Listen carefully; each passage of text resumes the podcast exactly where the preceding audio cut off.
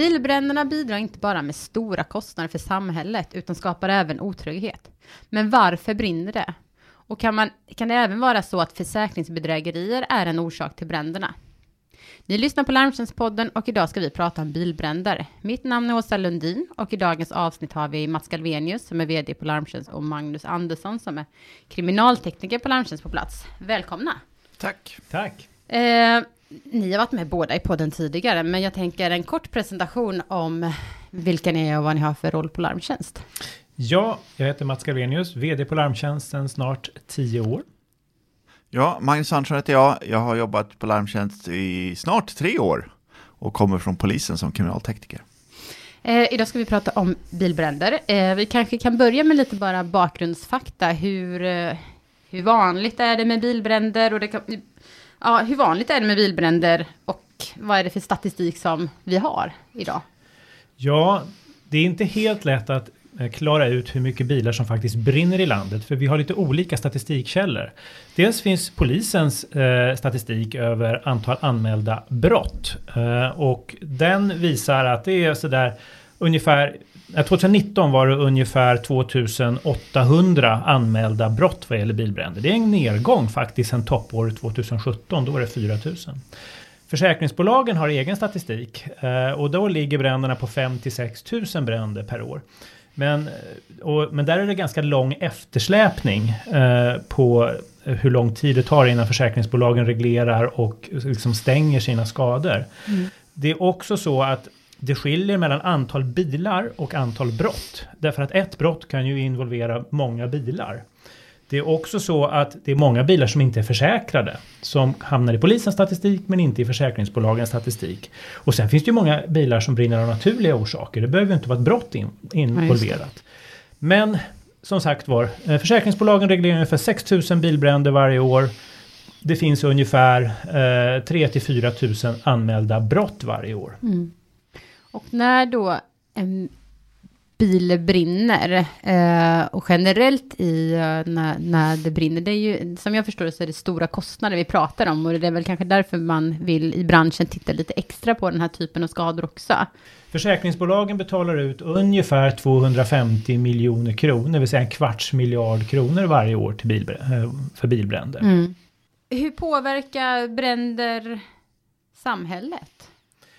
Ja, det är ju det vi ser att det det är ju inte bara en fråga om att det är brottsoffret eller ska vi säga den som har råkat ut för att bilen brinner som blir drabbad utan bilbränderna skapar ju en väldigt stor otrygghet i hela samhället. Det mm. skapar otrygghet på de platser där det brinner ofta. Mm. Och därför så ser vi från försäkringsbranschen att vi har ett stort ansvar att försöka förhindra de här bränderna. Mm. Och vi kommer gå in mer på den här kontrollaktiviteten som eh, försäkringsbranschen kommer genomföra under 20. Eh, och eh, som jag förstår det då, det är mycket för att titta på om det är försäkringsbedrägerier i de här bränderna också. Och det är då man kan prata om kanske försäkringsbolagens eh, ansvar i, eh, i bilbränder. Att man tittar nogare på vad det är som skulle kunna gå att förhindra så att säga. Ja, bilar brinner ju av olika orsaker. En del eh, brand brinner av naturliga orsaker. Det kan vara elfel eller annat. Mm. Och det kommer Magnus säkert att berätta lite mer om. Men Sen är det ju en del bil, eh, ganska många bränder är ju anlagda och då kan de vara anlagda antingen bara som eh, skadegörelse, mm. ofog, eller så kan det finnas en ekonomisk eh, orsak bakom det och då är det ofta ett försäkringsbedrägeri. Och det är den sistnämnda bränderna som mm. vi tror är relativt stor som vi, vi från branschens sida vill försöka förhindra. Därför även de här bedrägeribränderna leder till otrygghet. Mm. Men man tänker om man eh, tänker på bränder och bilbränder eller även bränder i fastigheter så eh, då brinner ju spåren upp. Eller hur fungerar det Magnus? Det känns svårt att utreda. Ja, det är, det är ju en nackdel med elden att den slukar det mesta av de spår som finns i normalfallet. Mm. Men eh, oftast så finns det i alla fall lite grann kvar att titta på, eller det finns kvar att titta på. Mm. Och eh, det är ju det vi försöker göra så mycket som möjligt på alla bränder. Mm. Ju mer det finns kvar, ju mer är det att titta på, ju mer eh, chans är det att hitta vad som är orsaken. Mm. När det är helt upprinnet allting, då är det svårt att komma fram till exakt vad som har hänt. Man kanske kan konstatera att det är anlagt, Men eh, om det inte är anlagt så kanske man inte kan se exakt vad det är för komponenter eller någonting sånt som har orsakat det. Mm. Hur brukar det se ut om man kommer fram till en bilbrand? Brukar det, är det mest vanligt att det är helt nedbrunnet eller eh, kan det finnas mycket? Hur mycket brukar kvarstå av en bil så att säga när det har brunnit?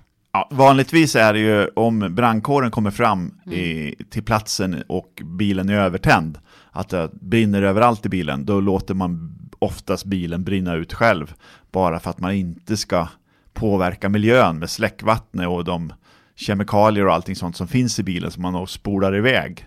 Så då brukar man oftast låta bilen brinna ut helt och då är det ju bara en stålkonstruktion kvar när eh, det har brunnit klart. Mm.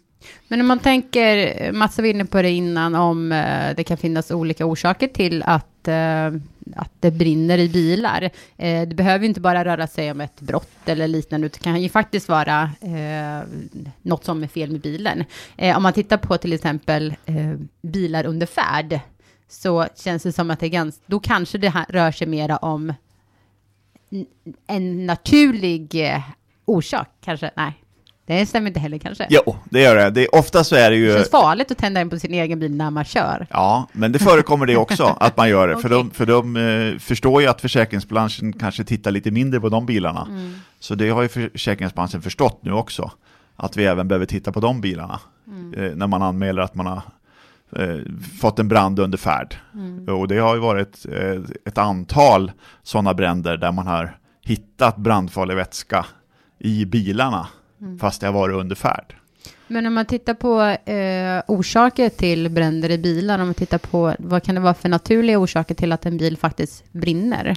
Vi har ju haft i media har det stått ganska mycket om kända bilmärken som har haft eh, en typ av konstruktionsfel kan man väl säga. Mm. Eh, där man spar in pengar på komponenter och annat mm. som gör att det inte fungerar riktigt som det ska. Och att det då i vissa fall tar eld i motorutrymme har det varit i det här fallet och, och sen på andra ställen så kan det vara att det är komponenter som är, eh, att det blir elfel och överledningar och kortslutningar som gör att det börjar brinna. Mm. Men eh, vanligtvis så är det ju så att en, en, en kortslutning eller ett elfel i en bil mm. eh, tar ganska lång tid att eh, få bilen att börja brinna på riktigt så att säga. Mm. Så är det ett eh, kort och intensivt brandförlopp så är det oftast någon form av Eh, brandfarlig vätska som har använts för att eh, få fart på det. För om vi, om vi då går in på eh, de här anlagda bränderna så att säga, vad, vad, vad är det för mod som man brukar prata om då? Hur, hur får man bilarna att brinna? Ja, det finns ju eh, Dagens bilar är ju byggda mycket i plastmaterial och gummimaterial och, och eh, de brinner väldigt lätt, de här sakerna. Så det krävs inte speciellt mycket. Och och det räcker nästan att man har en vanlig cigarettändare så kan man få eld på en bil om man vet var man ska eh, tända eld någonstans. Så det, men eh, annars så är det ju vanligast är ju att man krossar en ruta eller någonting sånt och kastar in något brandfarligt i eh, till exempel bensin eller någonting i bilen och tänder på. Mm. Om, jag tänker på om vi ser till eh, de här naturliga orsakerna, vi kommer tillbaka lite till det, och i dagens samhälle där man utvecklar mer och mer elbilar, jag tänker mer elektricitet och liknande i bilarna, kan man, finns det en oro gentemot elbilar om att det ska börja brinna, eller hur, vad, vad Ja, det finns ju en oro eh, där man ser att eh, det kan vara problem med att släcka de här elbilarna. Mm. Det är väl det som är det, tycker jag i alla fall, det största problemet som vi har nu. Eh, med att man parkerar elbilar, gasbilar, bensinbilar och dieselbilar i stora garage. Mm. Eh, och eh, skulle man få en brand som det nu fanns, eller som vi nu fick i, i Norge, i, jag tror det var Stavanger som det var, som det brann i ett, på flygplatsen där, en bil som tog eld. Och där är alla de här olika sorters brandfarliga komponenterna som eh, ser till att eh, sprida branden på ett eh, väldigt snabbt och eh, hemskt sätt. Mm. Så det, men generellt så är elbil, en vanlig elbil som liksom är som den är fungerar bra och då, då den, säkerheten är, de är, det är enorm säkerhet när man tittar på hur batterierna är uppbyggda på alla sätt och vis. Men det som är just nu i alla fall som vi tittar på det är ju när batterierna tar eld eller det brinner runt batterierna. Mm. Hur ska man släcka och hur ska man liksom förvara brända eh, elbilar? Jag förstår. Eh, man behöver egentligen inte gå runt och vara jätteorolig bara för att eh, man kör i elbilar helt enkelt. Den Nej. är inte helt befogad den rädslan i så fall. Nej, det är det inte, tycker jag i alla fall. Nej. Om vi pratar lite om den här kontrollaktiviteten Mats, nu som försäkringsbranschen ska genomföra under 2020. Vad, vad innebär kontrollaktiviteten? Ja, den innebär framför allt att eh, alla försäkringsbolag kommer att lägga extra resurser på att utreda eh, bränder i bilar.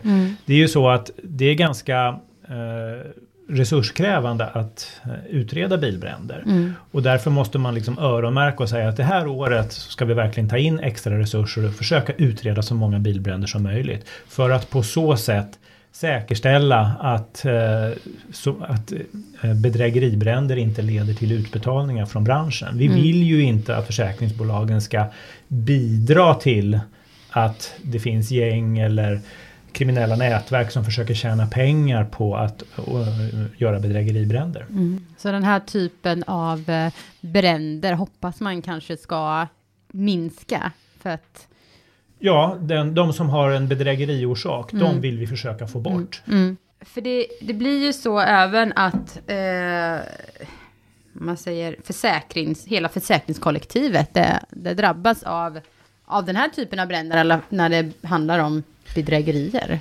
Ja, visst är det så. Om vi säger att försäkringsbranschen betalar ut en kvarts miljard varje år för bilbränder så är det nog en hygglig andel. Jag kan inte sätta någon exakt siffra, men det är många, många miljoner kronor som också går till bedragare som vill använda bilbränder för att göra sig av med bilar som på ett eller ett annat sätt har ett lägre värde än det försäkrade värdet.